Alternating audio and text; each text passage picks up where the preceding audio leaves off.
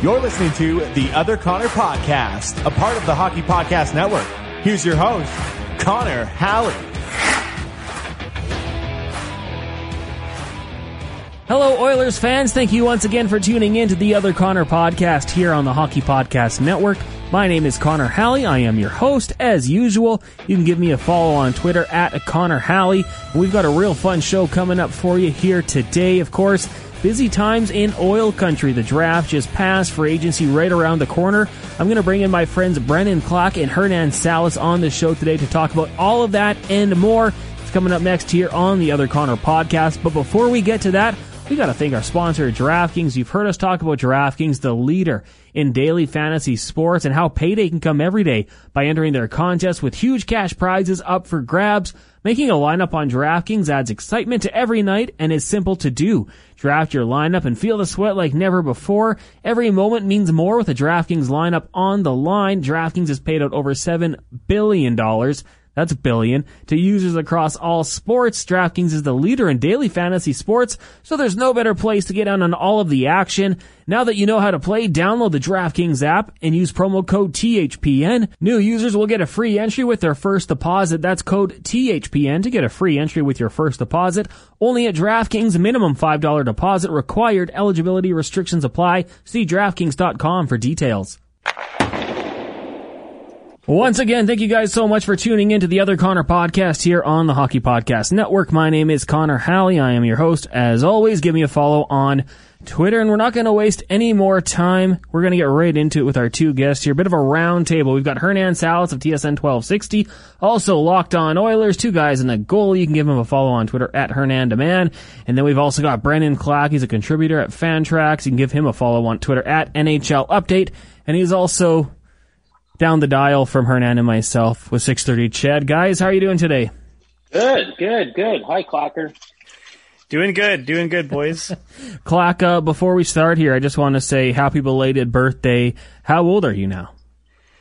I am now 25, and I, oh, I'm not going to say I'm old because you guys are going to stare at me across the, the digital dial. So I've, I've wait, wait, wait. Your birthday today? It was on Friday, Saturday. Oh, it was on Saturday. Saturday. I yeah. forgot what day it was. So, oh, happy birthday, my friend. happy birthday, Clock. I wanted to get that in there. Also, uh, Mariah and Ty at Virgin Radio also celebrating birthdays over the weekend. So, happy birthday to all of you guys. Now we'll get into the Oilers talk because, uh, you know, that, that's kind of what we have to do here. And Hernan, I know you're on vacation, so thank you for joining us today. Uh, let's get into yeah. it. We'll start with you, Klak. What did you make of the Oilers draft overall over the weekend? Well, it was a little strange, wasn't it? Because I think I was sitting there expecting that they were going to take a forward, and we thought that both of the goalies would be gone by the time the Oilers pick rolled around.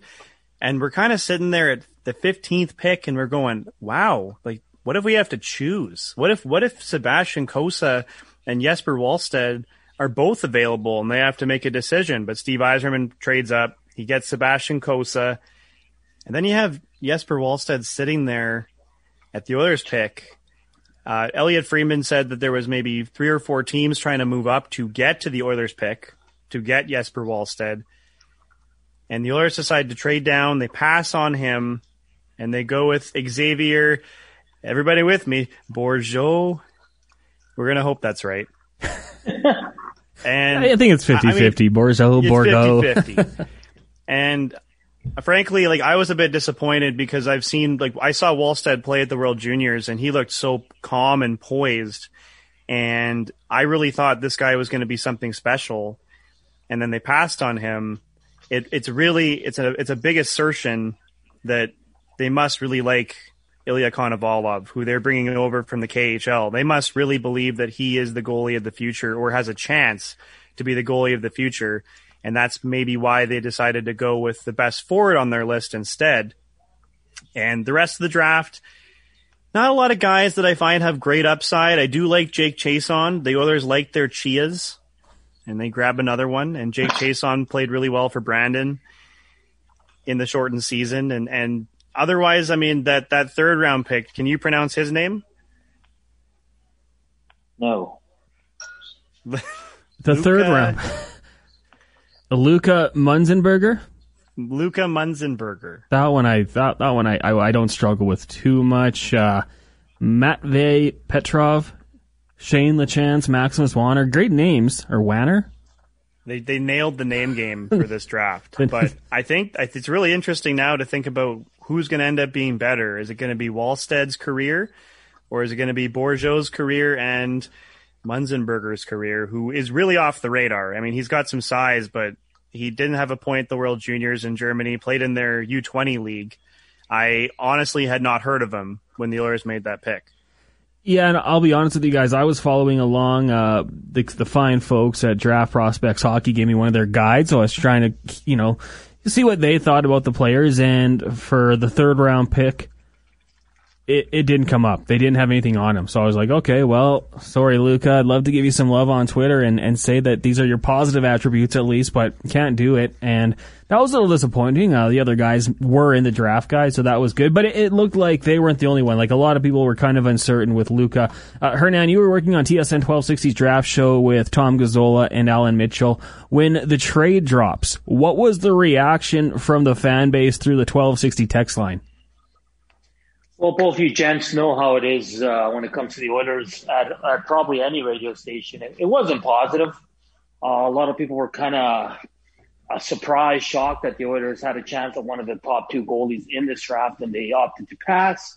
Uh, Clacker made a good point, though. Like, uh, and not just Konovalov, do they believe Skinner can be that guy? Like, I mean, who knows? Or if they got something in the works um, coming up this week. But it's definitely an inter- interesting decision. But I'll be honest, guys. I, I don't know much about uh, the player they drafted. I, I, leave that to the draft experts and guys that scout and, and, and do and do these uh, great lists uh, and get us all ready for the draft. So, I mean, uh, I've heard good and bad about this player, but I mean, when you come to a draft, Connor and Brennan, I think you can say that about just any player. Everybody comes with something to work on outside of the the top two, the top guys, right? So. Um, when they got that, you know what? I didn't mind it though, because I was like, hey, they got a third. Now they can maybe use it in a trade or maybe just. And then that pick comes down, and you're seeing all the experts on on Twitter saying, "Who? like, wow, they, they could have got this guy in the fifth, sixth round, right?" So again, I listen. I, I Tyler Wright and his staff put a lot of work. It was a it was a tough season to scout. A lot, you know, a lot of guys didn't play. If guys did play, it was very limited and a lot of it had to be done on video. So I understand that, but I just I'm going off from what I saw, uh, you know, from again from scouts and the guys that that that do this for a living, and I saw a lot of it on Twitter. You know how it is, Connor. They always have the winner and losers of the draft. Oh, yeah. and I think on every list I saw, the orders were in the loser ones. So I mean, only time will tell. But Clacker said it as well. Like a lot of guys that probably won't will never see here um, but yeah, I mean, if this Jesper Wallstedt kid turns into an absolute stud, uh, I, I, think the Oiler Brats is going to have a tough time, uh, a tough time with that one because uh, eventually the Oilers need a number one goalie. They're in win mode, I get it, but I mean, yeah, it was it was definitely interesting. And and then when you hear Bill Guerin say, "Well, we never thought he'd be there," like they didn't have a name bar for him or anything because they were shocked he was still there. So it goes to show you just what kind of prospect they they passed on. So we'll wait and see. Like if, if this Xavier kid turns out to be, you know, a, top nine guy for the Oilers, I think we'll be okay with it. But yeah, it's just for Wallstedt. I mean, uh, if he come if he becomes a stud, Connor, look out. Oh yeah, I mean, eh, yeah, we'll, we'll, talk about it in five years, right? Then we'll actually see what's going to happen. Just for those people who who might not know the draft prospects hockey guide, what they have here, and, and they ranked him 35th, so you might say yeah. it was a bit of a reach for the Oilers, and I think that was kind of a, a thought about a lot of the picks that they had. But they say an offensive-minded forward with soft hands and goal scorer's drive, plays with pace, uses his smarts and strong positioning to create offense it's a big paragraph, so I'll just jump down to the end. Top six NHL potential with offensive upside. So, I mean, that's that's yeah. ideally where you'd want him to be. I think Draisaitl and McDavid, anytime you can find them a winger that could potentially play with him is great, but how long? It, it's it's years down the road. So, I mean, we'll cycle back to it in a few years and see how it goes. Uh, guys, uh, just looking ahead to free agency now, and we are getting closer. We'll, we'll talk free agency, and then we'll talk about some of the other moves for the Edmonton Oilers. But uh, right now, you're Ken Holland. What is the thing you're looking at first as importance of uh, to bring in and, and help solidify your team, Clack? Well, for me, we kind of have an idea that Zach Hyman is going to be an Edmonton Oiler. At least it's not a guarantee, but it's looking like a 98% chance. They, Zach Hyman was in Edmonton. That was broke by Jason Gregor from TSN 1260 that he had been visiting. And, and, and Hyman is an excellent fit. Like, I think people need to realize with Zach Hyman that it's not David Clarkson. It's not Milan Lucic. It's more Ryan Smyth. Like Zach Hyman, he brings his pail to work and I don't think that that player coming in is going to be as bad of a bust as say Clarkson or Lucic if it's on an eight year deal, just because I feel like the way he plays is not necessarily a bang and crash style, but more a forechecking digs the puck out style. Maybe he can actually survive a lot of that contract. And the big thing for me is going to be the buyout proofness of the deal. Like if there's some buyout protection, if it's not all signing bonuses at the end of the deal, maybe he does get bought out with two years left. It's not that bad. For the rest of the team though, like for what else they need, I think goaltender is going to be the most important thing. You cannot rely on Mike Smith, who's going to be almost 40 years old, to have the exact same season he did again when it's over a longer time period. We're talking a season that starts in October and it ends in late April. There's a lot more time that that goalie's got to focus and keep in tip top shape. And at his age, you would like to have a really nice insurance option. And that's going to be the number one thing for the Oilers for me is who is that goalie and are they a little younger? Is it a goalie that you can maybe grow with into next season? Is it a UFA? Is it trade? that's the number one position for me. How about you, Hernan? Is there a, a, particular area of need that you think Ken Holland needs to address first? And I guess we can assume that the Hyman deal is pretty much done. Yeah, I mean, I mean, the Oilers have so many needs, guys, right? Like it's, it's not. And I'm kind of with Clacker, like, hey, nothing against Mike Smith. He he earned the contract. He was outstanding last year, but to ask him to do it for a third year, I think you're playing with fire. Um, I think you need a. I think I, I, I don't mind Mike Smith here, but you, you need a you need another better option than Stalock and Koskinen. You can't go into the season with Koskinen and Smith again. Um, I don't think Mike Smith leads you to the Stanley Cup. Uh, I think I think he can get you to this postseason. He can, you know, have an outstanding regular season. But let's be honest here, the Oilers ain't winning a couple of Mike Smith between the pipes. So um, yeah, I'm a little, I mean, a little concerned to see what happens here in the goaltending market. I don't know if you can unload Koskinen. I mean, that would be absolutely amazing if you find someone to take him. But at the end of the day, I think gold. I'm with Clacker. I'm sorry to be boring, Connor, but um, like, like it's it's it's it's a, such a big position for this team, and I'd say secondly defense. Like, listen, like, uh, and we talked about this. Like Larsson left. Like, we're not talking about Chris Pronger here, but the issue with this is that you don't have a guy that plays like a Larsson now in the Oilers, and how much how much can you put on Darnell Nurse to to kind of do everything on this team? I think that's a lot to ask. So I'm a little concerned about what they're going to do in the back end as well. Up front, I think if Hyman comes, it is what it is. He's going to get a long term deal. I agree with Klak where he, he's gonna he's gonna help. I mean, he's going to be uh, those first three years. He's going to be, a, I think, a really good Oiler. But um, yeah, there's a lot of holes, Connor, and I'm I'm fascinated for for this week to see what they do. Uh, you guys both, well, Hernan, you touched on the defense there, and uh, obviously we have to address that Duncan Keith is now a member of the Edmonton Oilers, and you know, I guess if you look at dailyfaceoff.com right now, they have his partner is Evan Bouchard. Um, a lot of the struggles that were documented with Keith in the last couple of years were the fact that, you know, he was playing with inexperienced blue liners and if he comes to Edmonton and Bouchard is the guy, then uh, not a whole lot changes. Clack, how do you think the Oilers and Ken Holland can look to address that issue? And I mean, is there anyone out there name wise that you like to maybe bring some uh, veteran presence to that blue line and, and just make it a, a little more stable and not depending on all these kids? Well, it's going to be really tough. I'm not going to lie that Adam Larsson was a very unique player in the UFA market this year because there wasn't a lot of quality defensive defensemen, and he might have been the best one. And there's a lot of guys that can move the puck. There's a lot of veteran defensemen available, but that Larsson type just wasn't really there.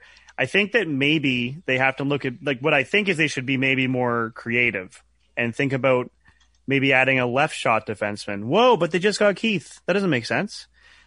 I think it makes sense if Tyson Barrie comes back because if the Oilers are bringing back Tyson Barrie, rather than trade Ethan Bear, who's a young defenseman that could develop still over a healthy offseason. Remember, he was he was injured last year, and that I think really hurt his conditioning. But if he has a good summer and he develops, and that right side has Barrie and Bouchard and Bear on it, though all those guys can move the puck. But maybe Duncan Keith can play with Ethan Bear. Maybe Nurse can play with Barrie again or Bouchard, and then there's another left slot. Maybe you want to move Kris Russell to the number seven position and get a defensive left shot D. Because if you look at the right side, not a lot of options. David Savard, there's some word he might be going to Montreal, but even if he's not, he's on the wrong side of 30 going forward, and his contract's going to be a lot. Travis Hamonic, I don't really find Travis Hamonic to be that effective anymore, other than a block shot artist. Like he's very good on that. He's he, he's good at the Kris Russell type of role, but otherwise, I'm not sure if he's going to be as effective as Larsson at all in shutting down the opposition. It's going to be really, really difficult. I think that they're going to have to look, and maybe this is where analytics come into play, and you find a guy that's maybe not as heralded, who they can bring in, who does perform really well in certain aspects like shot suppression. Maybe the Montreal Canadiens, who are looking to add to their blue line to help replace Shea Weber, maybe they're willing to trade a guy like Brett Kulak to the Oilers, who I thought looked really solid in the playoffs, but you never hear about him. Maybe that's a guy you bring in to try to help fill a role. I mean, it's it's not losing Larsson was devastating just as much as losing Klefbom was devastating. Uh, Hernan uh, Clacker mentioned Tyson Barrie and Ryan Rishaug said today on the Jason Gregor show that you know the conversation is ongoing. Not sure uh, whose end of the court the ball is in, but there has been that back and forth. We know what Tyson Barrie does. Last year led the league in points for defensemen. You know more points than guys like Victor Hedman, Cale Makar, Dougie Hamilton. Bringing him back, do you think that's the right move for the Oilers? Ah, no, that's a tough question. Um, I mean, I'm a Tyson Barrie guy. I know he's I know he's not loved by the analytics community, and I get it. He's his strong suit's not is not you know in his own den. But listen, Connor, I think for me, I'm okay with bringing him back, but at, at, at what term, at what price? It's got to make sense, right? And it seems the Oilers are overpaying a lot lately, and I just to add to that another player, but if you don't bring Tyson Barrie in, then who? Like Clacker just named a bunch of guys that are on the wrong side of thirty and and uh, probably better suited to play third pair or even be the seventh. So I mean, I don't think there's a lot of options. I mean, uh, Kenny Holland said he's not going big name hunting for for defense. So I'm okay with Tyson Barrie if it's you know three year deal and it's it's a reasonable number, but you can't go crazy here, Connor. And that's and that's the risk, right? They lost Adam Larsson. Now they have to now they have to kind of overpay for someone and that's not as good. So, yeah, it's a tough one for me. I, I, I like Tyson Barrie as a player, but it all comes down to the contract for me. And is it like, and just to add to the Keith, like, is there a more like fascinating guy going into the season? Like, I mean, it's weird to say this, but the pressure on this guy, like, because for what Kenny Holland gave up and for his cap hit, his age and everything, like, uh, it's man, or this guy's to have to like knock it out of the park, or you know how Oiler fans are here, and and and, and they're to be hard on him if he doesn't bring it. So I'm really intrigued by Duncan Keith, but um, yeah, Tyson Barrie, I'm cool with bringing him back. I like the player, but it depends on the contract. What do you think, Clock? I mean, we know what he can do. He, he he came as advertised for the Oilers. He he eventually found his footing with the power play and was on that top pairing with Darnell Nurse. But we do know that he's not going to bring a rugged game and, you know, he's not going to be able to hop on that PK. What do you think about bringing him back and, and do you think it's the right move for the team? And let's say, like Hernan said, it's a three year deal and you're not overpaying too much. Well, Tyson Barrie's a tough one for me if you're going to trade Ethan Bear just because I feel like the Oilers would be making a mistake giving up on Bear at this age. He hasn't even hit the 300 game mark. And you hear everybody talking about the 300 game mark for a defenseman. Darnell Nurse got a lot of leash in that category where we waited quite a long time and he's really blossomed over the last year to be a better player. I think the first year of Ethan Bear we saw was pretty good. And if he's healthy, I, I just can't trade him away. So if you're bringing back Tyson Barrie, you probably want it to be shorter term. You can't go on long term because you do have Evan Bouchard that you'd like to cost control into the same role. But I would bring back Barrie if it was shorter term. Maybe the money's around $5 million, something affordable that they can go with. And like I said, the left shot D, then they need to find something that's defensive that can replace Adam Larsson and bump Duncan Keith down a little bit. That's going to help Duncan Keith.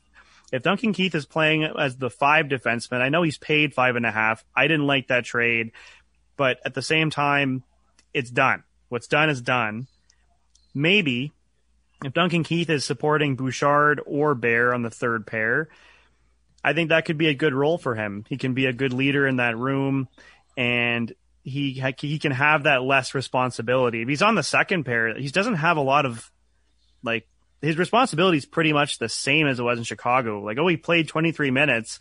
Yeah, but in Edmonton, just subtract two minutes of power play and he's still going to get 21. He's still on the second pair, especially if you have Nurse and Barrie and Bear and Bouchard, all these guys that are more mobile and can be offensive. Well, Keith will be forced to do a lot of defensive work. I, I think they need a left shot guy like Jake McCabe or I'm, I actually went to the free agents uh, list just now because I wanted to get some names just to throw out there. And I think Jake McCabe's really interesting. He got hurt last year, but that's the type of guy. Shot suppression, a little bit younger. Even a guy like, I mean, Mike Reilly's interesting too because I don't know if you know this, but in Edmonton, Mike Riley was a winner. And uh, can we re- can we replicate it? That'd be interesting. Michael. His- yeah, it is Michael now. It is Michael. Yeah, so Mike and Michael Riley, they, they can at least differ a little bit. Uh, I, I, mean, that's I don't know if I trust Duncan Keith as my three defenseman. I don't think his role changes very much. And so if you're bringing in Barrie, I just think you have to shuffle everything. Otherwise, it could be way too much to ask of Duncan at this age. And, and just with this Ethan Bear, like I get it, like why you'd move him because you, you don't want Barrie Bouchard, and Bear. I mean, I, I think you'd be asking for trouble, and I, I, I understand the return would you'd have to you'd probably get a, a good return on Bear, but like I, this is what I hate about sports sometimes, guys, is that did we forget Bear's first year? Like how good he was for the Edmonton Oilers. Like, do you remember everybody like just fanboy and hardcore over Ethan Bear, and then last year, yeah, he he doesn't have the best start to the season. He gets hurt. Uh, there's there's there's rumors about his conditioning, but he got better as the year wore on. And like I, I feel like we're just ready to give up on this guy because he had a tough he had some tough moments this past year. Like this, there's a good player there. Like Ethan Bear's legit. Like I, I don't know why we're all of a sudden want to just move on from him. And I get it. Like you have to fix that right side. And if he's the move, um, okay, but you better be getting another pretty good defenseman to come help. Maybe a diff, obviously a different style, not maybe, obviously a different style than Bear, but I, it just drives me crazy that all of a sudden, like Bear is like this guy that we just want to get rid of, right? When when you hear the people talk about the influence that Duncan Keith could have on the young guys, and to me, it's not just the young guys. I mean, obviously the the Brobergs and the Bouchards and the Bears. I, I think he could mm-hmm. teach them a lot. But I mean, I don't think there's anyone on the Oilers roster who couldn't learn from a guy like Duncan Keith, Darnell Nurse, McDavid, Draisaitl, all included, because the guy's just one on every level. Um, do, do you do you buy into that? Because I know some people say that's BS. Like, what? How much can they learn from watching him? But other people think, you know, there is that, that impact that he could have on this team if he's willing to put in the time and the guys are willing to buy in.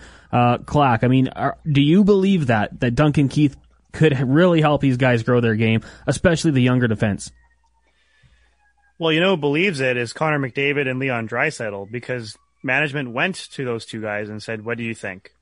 And those two guys are the leaders of the room. McDavid and Draisaitl are the number one and two leader in that room in terms of on the ice play and what the team wants to be going forward. And they believe that Duncan Keith can play a role and help them in that room. But saying that, I think that we overrate it a little bit sometimes. It's going to help. It's absolutely going to help. Evan Bouchard watching Duncan Keith's preparation and how he handles himself, that's going to help him. That's going to help Ethan Bear. That's going to help those young those young defensemen for sure.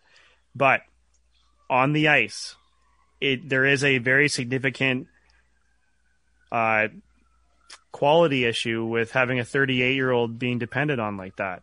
Like Bouchard and Bear, are their own players, and Keith's going to help them out for sure. But they have to make their own plays. They have to learn the game on their own as well with the coaching staff and Jim Playfair. And there's so many other factors than just one guy coming in and and being like, "Hey, look at me, do what I do." Yeah, there's a whole lot of factors. Uh, to me, I think that they actually could use a little bit more leadership, but it has to be good leadership. And you know what? I'm going to give you guys a name that has been kind of out there in the last 24 hours, but it was well expected that Ryan Getzlaf was going yeah. to resign in Anaheim. And the last little bit here, we've heard that maybe Anaheim's not offering him a deal and he might hit the UFA market. And it's that's another leader that they could add to the room to help build a bit of a culture. So it's not just Keith and it's not just Mike Smith. So they have other guys that can help McDavid and Draisaitl lead this team. Yeah, I mean when you yeah, when, when, you look at like the what the Maple Leafs done in the past with Joe Thornton and Marleau and guys Wayne Simmonds guys like that, even the Oilers way back in the day, uh, Clock, I don't, don't even know if you were born yet, but uh, when Adam Oates came to the team, and yeah, he didn't contribute a whole lot offensively, two goals, sixteen assists, and sixty games played, but uh, I think the benefit was the face-off circle for those young centers, the Marty Reasoners, the uh, Shawn Horcoff, uh, Jarrett Stoll, like the the little things that you could pick up from a guy like that. Uh, I, I, I, I believe in old, it. Connor. okay, you're I was, I was born. You remember it like it was yesterday, but yeah, like just I think it is a good thing. Hernan, do you think Getzlaf would come to Edmonton? Ah, jeez. I mean, I I think the appeal of uh, McDavid and Draisaitl, yeah, but I don't know, man. Like, ah, this guy's older now. He's probably doesn't want to move too far, you know, with family and all that. So, I mean, I would take Ryan Getzlaf, but I don't know if he'd be willing to come here. And it's interesting because you brought up Adam Oates and the guys in Toronto, and we saw the guys in Montreal this year, the old guys. You know what the difference is, Connor? They came cheap. And I think that's the problem. Yeah. Like, is 5.5 for Duncan Keith, is, is, is, is it worth it for, for how valuable is that going to be in the room? Yeah, and sure, he's going to like he, he's going to talk with Bear and Nurse, and, and he's going to obviously give them advice and, and, and, and, you know, how to carry themselves and how to train and what to do out there in certain situations. But at the end of the day, I, Clacker alluded to it as well. Like this guy's got to worry about his game too, right? Like you came over on a pretty big ticket and their expectations are pretty high for Duncan Keith. I don't care if he's 38 or 28. If you gave up that much and you're paying him that much, you better be – you better be more than just a third pairing guy. So, uh, I don't know. I, I, think he will be good in the room. I think for everybody, because this, this, team lacks that. They lack that guy that's been there and won it all and, and what it takes. And, and I get all that. But for me, it's not worth for what the Oilers paid for him. Yeah, and I mean, cost is one thing, but you touch on the Montreal Canadiens there. Like, yeah, it was great that they brought in uh, Staal and, and Corey Perry. I'm sure those guys helped out a lot, but having uh, Chiarot, Weber, Petry, Edmundson, – uh, Carey Price. That that probably yeah. helps out too. And if the Oilers had a blue line like that and a world class goaltender, heck, they could probably go on a run too. Uh, Clack, I want to ask you this one because I know Hernan and I talked about it a little bit on his podcast. Out of ten, how confident are you in Ken Holland right now that he can build a winner in Edmonton? Oh boy. Uh, let's see here. How to get in trouble. Uh, I honestly think I'm going to put it at a three. Wow. And it sound I know how low that sounds. It's just I don't feel like the Oilers are at the the level of creativity right now that the top teams are at. Like the, the, the stuff that you see Colorado and Vegas and Toronto and Tampa Bay do, I haven't seen Ken Holland do since he was in Detroit in the early 2000s almost. Like some of the some of the moves that the Oilers have made, they're a little bit limited due to the market but at the same time, I mean, just look at look at Arizona and how much money they just took on with picks or assets, and and dealers couldn't really get in on that. You look at Tampa Bay and how they found ways to keep talent and farm talent and develop guys, and how how teams are using analytics to their advantage, and the Oilers have maybe one guy doing it. Justin May seems like a really nice guy. I don't know how much I don't know how much they actually use him and what the reports are we haven't really heard any of that publicly as to how far it goes. But a lot of these teams go really, really in depth and they do some really creative stuff. The Oilers just even look at Duncan Keith. Like it seems like there's at least five or six other teams that found ways to get a left-hand defenseman who is either better or in the same salary range for cheaper. And it just seems like like Ken Holland kind of has a philosophy at this point. I mean, he's he's an older guy. He's won. He he wants to go and he wants to win his way again because he thinks that's how it's going to work. But a lot has changed since he was in Detroit. And in Detroit, he just kind of threw money at a lot of guys and it didn't work out just like it used to for him in the early 2000s when you could just throw money at Shanahan and Brett Hull and Dominik Hasek and just build your team with everybody. It's not the same.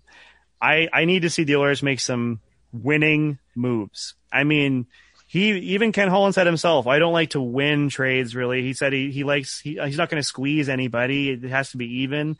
I don't think other teams think that way. I think other teams go for what they think is going to help their club the most. If they have to win a trade, they win a trade. Ken Holland needs a, to win a trade for me to have Clacker, any confidence in him. Clacker, I didn't say wow because I don't agree. I agree with you, and I gave him. I think me and Connor were like at a five four, and I agree with you. Like, and I asked Connor, when's the last time? When's the last time the Oilers actually made a good trade?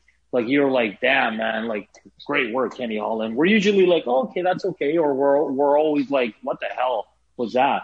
And and I agree. Like you look at Alex Nedeljkovic went for cheap. Uh, you look at a guy like Jake Bean, and the Oilers have the Oilers can't do those, Connor, because they don't have the picks. They don't have the assets, right? Yeah. Like their best players are their core guys. They're not trading them, but no one wants anybody else on the Oilers. Like, who are you going to trade? So I think Ken Holland, at, at you know, he he inherited a mess, but I think he's creating his own mess. Not to that level of Chiarelli yet, but it's getting there. And this was the summer that we're all we were all looking forward to. They finally have cap space, and he, he, it's been a bad start. Can he redeem himself? I mean, at the end of the day, we all know Hyman's coming. We all know they're going to give him Turnham and whatever. It is what it is for, for Zach Hyman. But at the end of the day, I'm kind of with Clocker. Like, you, you got to get out of your, you, know, maybe stubbornness that he's just continuing to do stuff the old way and it's not working because every other team seems to be picking up good players for cheap. And yet the Edmonton Oilers always seem to be overpaying. And when you have a, the superstar of the league, the best player in the league, and a guy that's top five, that shouldn't be the case. You shouldn't be, be overpaying anyone, Connor. And um, yeah, so I'm kind of with Clocker. The faith is not high, and we'll see what happens here come this Wednesday. Yeah, and I mean, I, I, think that's totally justified. And like we say, like there's there's still time for him to make some nice moves, and maybe he can convince us a little bit. But if you would have gone above five out of ten in terms of confidence with Ken Holland, I, I might have had some questions because I'm right there with you guys. Like I, I don't know if I believe it. Just watching from what we've seen so far, we'll, we'll give him some time and see what happens. Maybe we'll touch on it uh, once the season gets going or a few more free agency moves are made. But right now, confidence can't be too high. I want to ask you guys about this one. This is a conversation Struds and I had uh, on Friday when we were watching the Arizona Coyotes fire sale and all that they were doing. If you were to be able to acquire Darcy Kuemper for Mikko Koskinen, but you've got to sweeten up the pot throw in a draft pick. Is that something you might consider? And and what would you throw in, knowing that the Oilers next year only have a first, second, fifth, sixth, and seventh? Uh, I'd do it. I mean, he's an upgrade on what they have. I mean, I just talked about overpaying, but if, if Darcy Kuemper is younger, he's better between the pipes than what they have right now. If he can stay healthy, um, I wouldn't give up a first, I'll tell you that, but uh, I'd give up a pick. The owners are on win mode now. This is a this has moved into like a four year plan, Connor. Like they they have to win now, and um, yeah, like I do it. And um, outside of a first and something ridiculous, I mean Arizona, I think would move them. So I'm I'm totally on board for Darcy Kuemper.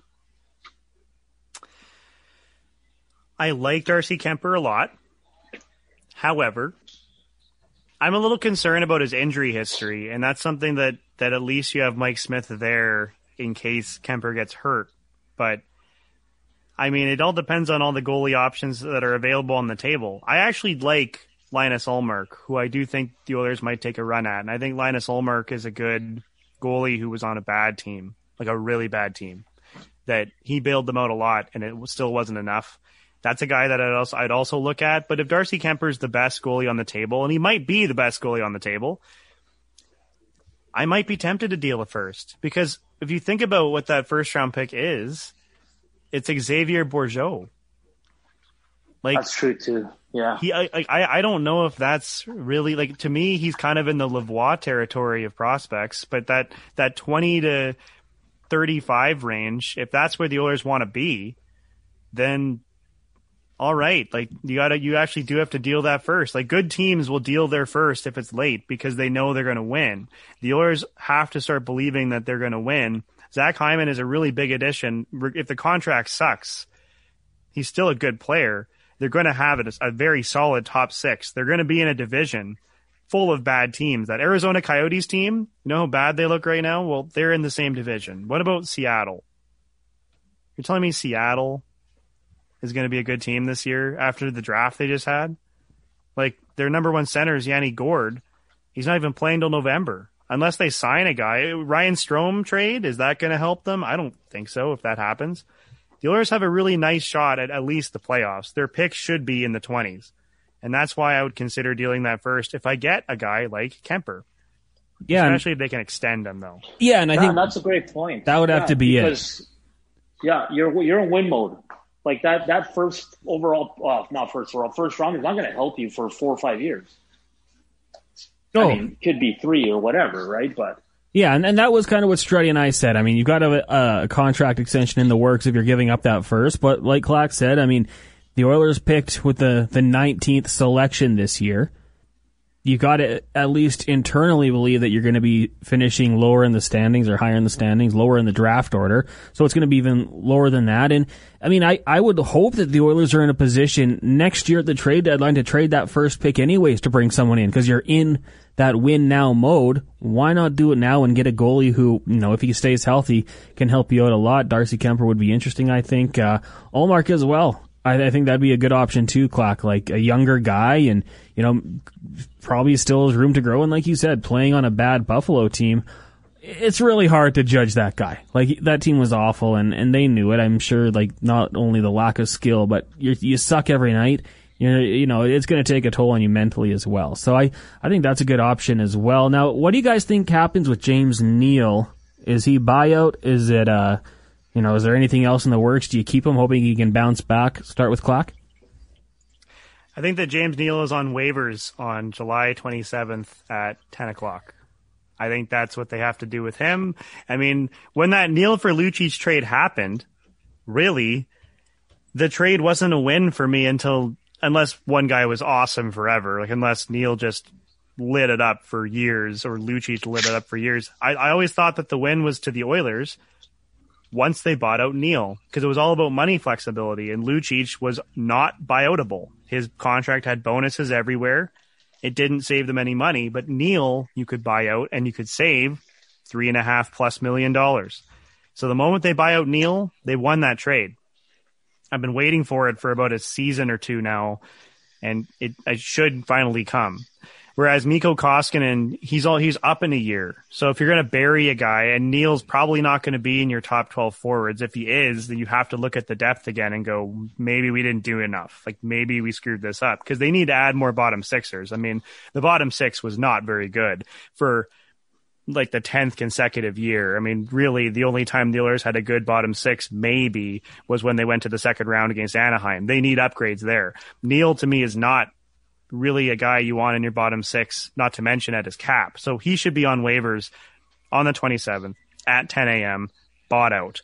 Koskinen, if you're going to have to bury a guy, it might, that might be the guy only because of that contract being one more year.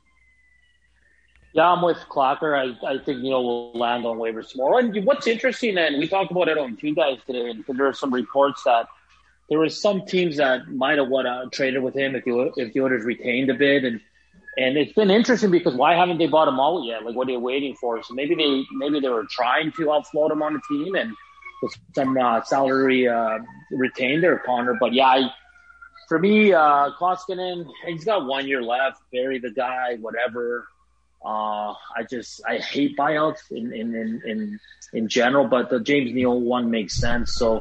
Uh, I'm with Clocker. I think by tomorrow morning or even by tonight, we'll we'll hear news that he's uh, he's the Oilers buyout. Hernan, we, we heard people talking that potentially Zack Kassian could be traded, and that might have been the reason that the Oilers did protect him at the expansion draft. Uh, are you surprised at all that as we talk here Monday, July 26th, that he's still in the Oilers roster? No, I.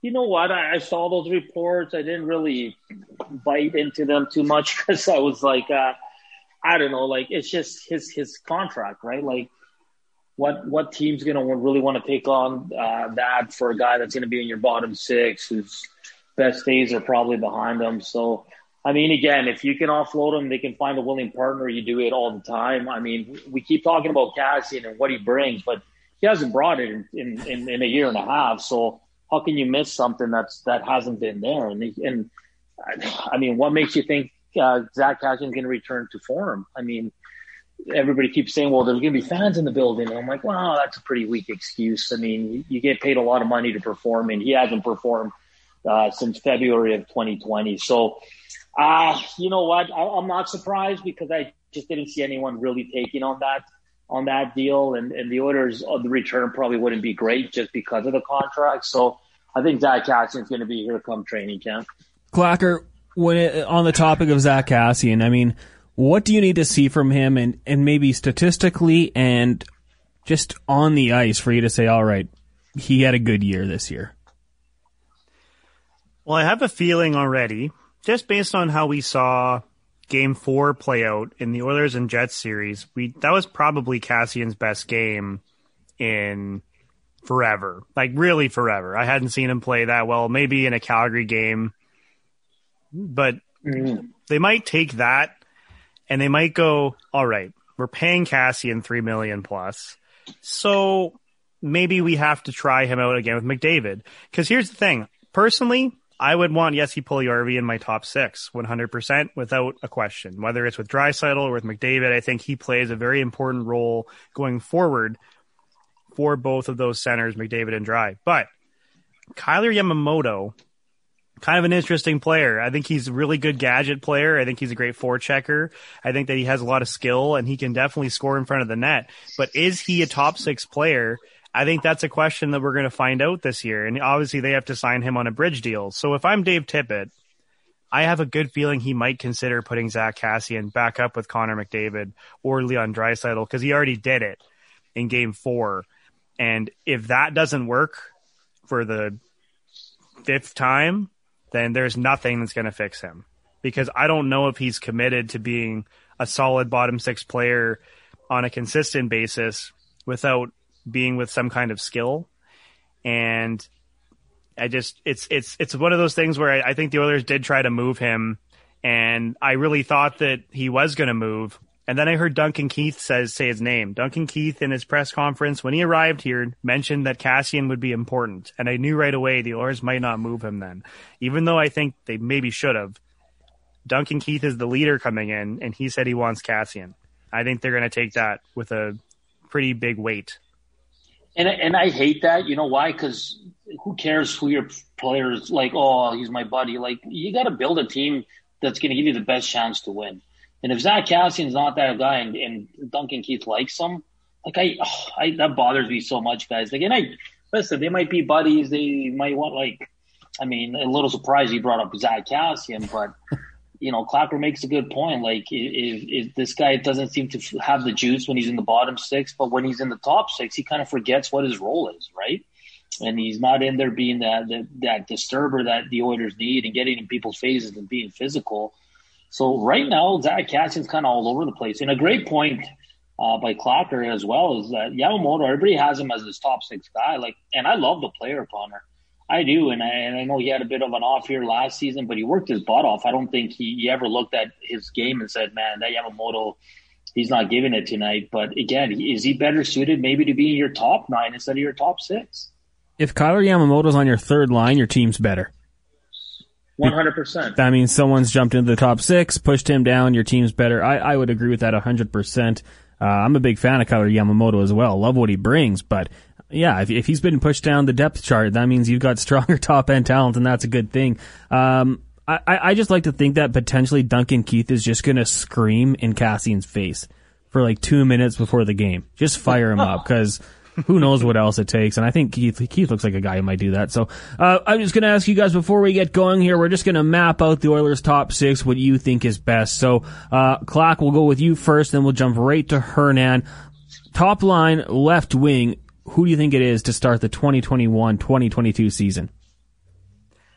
To start the season, I think it's going to be Zach Hyman, but who I think it should be potentially is Tomas Tatar on a cheap one year deal.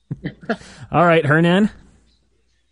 Yeah, it's it's. I mean, they're bringing Hyman for a reason. He's gonna he's gonna jump on that uh, on that top line with JP and Connor McDavid, and uh, on the two guys again. We brought up Tatar. I mean, he's a guy that didn't play much uh, towards the end of the playoffs. He's a guy that's looking to kind of a show me deal, and he's probably going to come cheap. And he's a guy that can score goals. So I, I, I mean, if they can get Tatar and Hyman, I'm totally on board for that. But I think Hyman's going to be the uh, top uh, line left winger. Mm.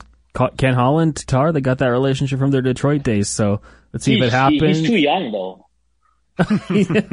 well, he can smudge his papers, whatever. You know, he's uh he's an I'm old kidding. soul. I, I hear an old soul. Uh, so Klaka, you agree? Obviously, McDavid and Jesse Puljujarvi. Is that how you like to shape up that first line? I would like Puljujarvi there. I'm not entirely sure if we see that all year. It really depends on McDavid, who I think has a say in this now. So obviously, second line center will be Leon Draisaitl. What do you guys think on the wings there? Is it uh, is it Ryan Nugent Hopkins and Kailer Yamamoto? Is it potentially Hyman? What do you guys think? We'll start with Hernan once again.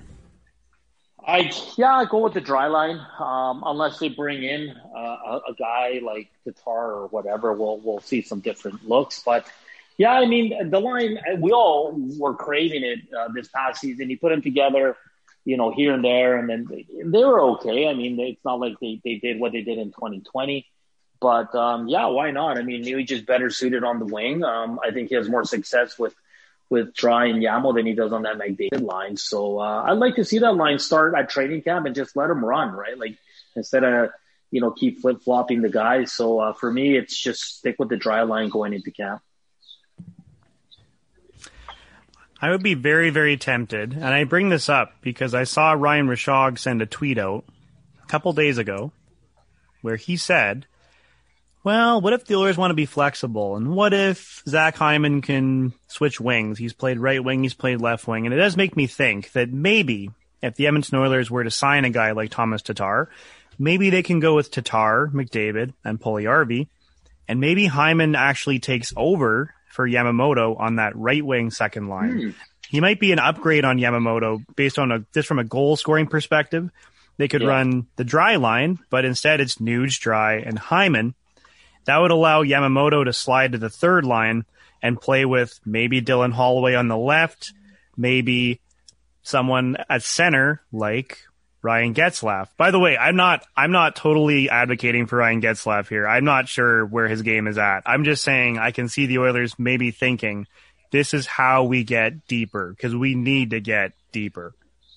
He, he fits the age bracket, so he's he does. Ken, right? So, Ken Holland and Hernan love the old guy. I, I, I, think I think we'd all be on board for Getzlaf, guys. I, I, I think just what he brings, even at his age, he'd be an excellent get for the Oilers. I want to throw one name at you guys. This is this is very under the radar, by the way. This isn't not going to steal the headlines or anything. But what about uh, Jordan Martinook? Uh, played with the Hurricanes and the Coyotes. You know, a guy who seems to always be available. Like pl- plays a lot, stays healthy. What do you think he could bring to the bottom six? I, I like it. I again, cheap guy. I think he's a local guy too um, from Edmonton. Uh, like you said, he he brings it every game. Uh, he's got a little bit of offense for a bottom six guys, but he's a good PK guy. He's a leader. He was, a, I think, uh, he wears an A in Carolina. Um, yeah, I'd be on board. I, I think he'd come cheap. I think he'd bring uh, something that's missing in the Oilers. It's just kind of that in your face physicality. So um, I, I, really like that name, Connor. I was looking at it today at the UFA list, and he's one that stood out to me. And uh, yeah, like I said, local guy, and uh, I'd be on board with the Jordan Martinook in Oiler colors. I like Jordan Martinook. I think that he's a guy that's really good in the room. He's a glue guy. He brings people together. I do think I do think when you talk about leadership on the Oilers, it's not just look at this guy and look what he does. I think they need some guys that come in and bring everybody together. And I think Jordan Martinook is that guy. But frankly, looking at the UFA list, I do look at Martinook and I go, He's blocked a lot of shots. He has put his body on the line in Carolina. a ton. He's 29 going on, I think he actually just turned 29 yesterday. So happy birthday, Jordan Martinook.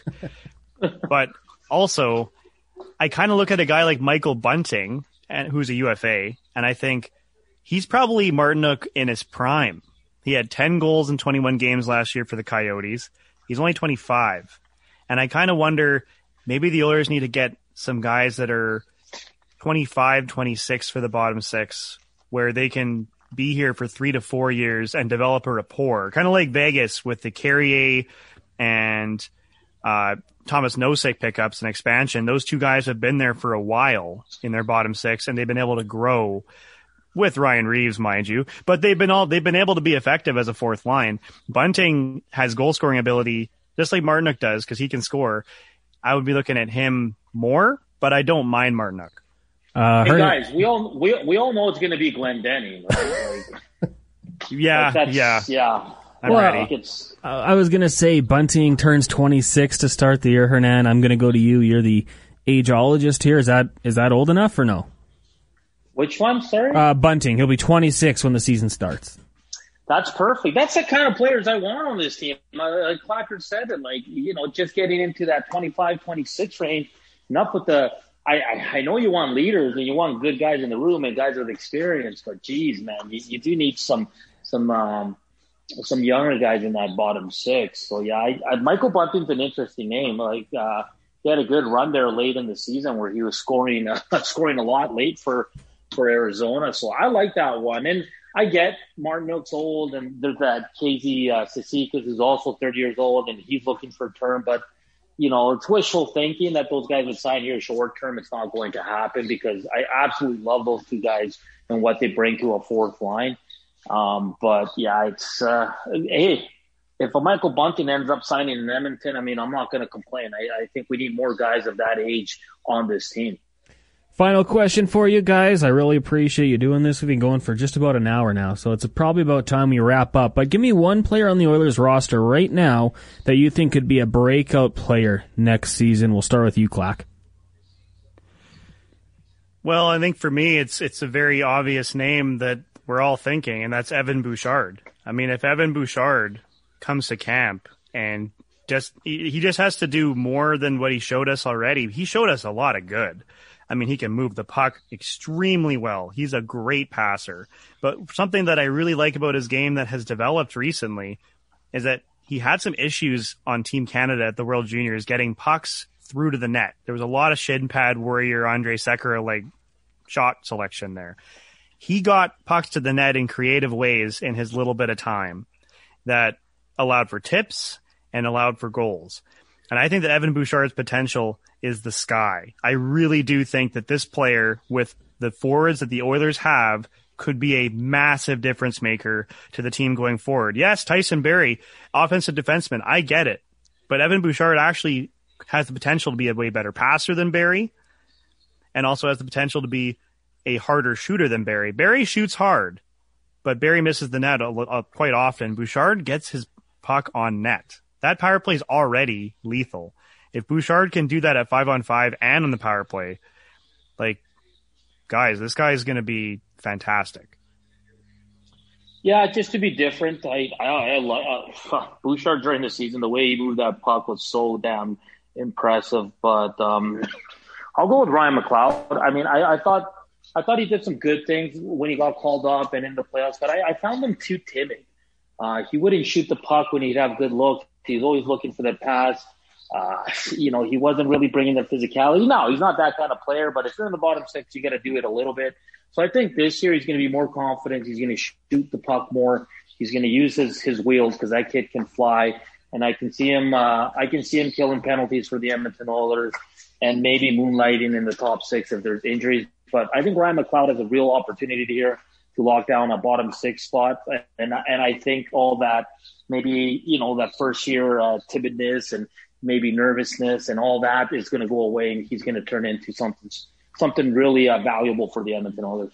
Yeah, that's that's kind of where I was looking too. I mean, Bouchard's a great pick, and I think he will take a big jump, but for sure, Hernan Ryan McLeod playing in 14 games last season. To me, that's just enough to kind of get your feet wet and realize, you know, this is what I have to do to be a good NHL player. I'm seeing it, and then it's the off season, so you got lots of time to work on it.